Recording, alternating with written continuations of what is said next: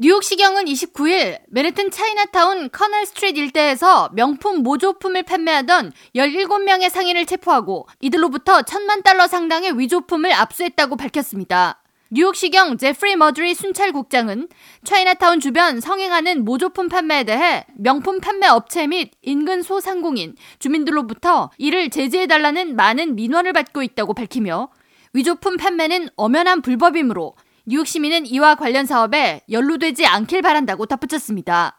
At this location, we received numerous complaints from small businesses, local bids, community residents, and the manufacturers of these high-end goods you see here.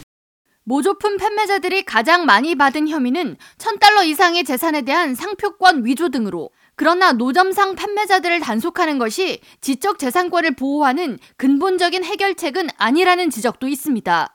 맨해튼 차이나타운을 지역구로 둔 율린니오 민주당 하원 의원은 성명을 통해 세계 지식재산기구에 따르면 미국은 패션 IP 도용 등으로 매년 수천억 달러의 손실을 입고 있는데 렌트비를 감당하려고 길거리에서 장사를 하는 17명을 체포하는 것이 과연 지적재산권을 보호하기 위한 최선의 방법인가라고 밝히며 상인들 단속에 불편한 기색을 나타냈습니다.